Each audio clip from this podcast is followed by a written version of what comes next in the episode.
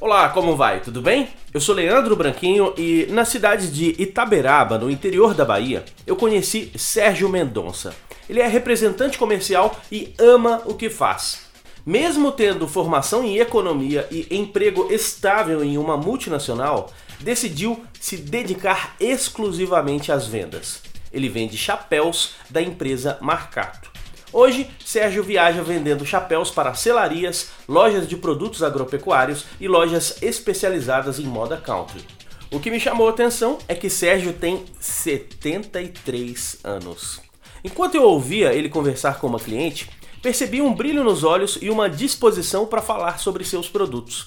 Lembrei de uma frase do César Frazão, abre aspas, a idade não se mede pela certidão de nascimento, se mede pelo brilho nos olhos. Fecha aspas. Antes de pedir para fazer uma foto do vendedor de chapéus, escutei ele falar com a cliente. Um sorriso para resolver o problema é melhor do que conseguir uma venda. Não sei exatamente o que ele se referia, mas gostei muito dessa frase.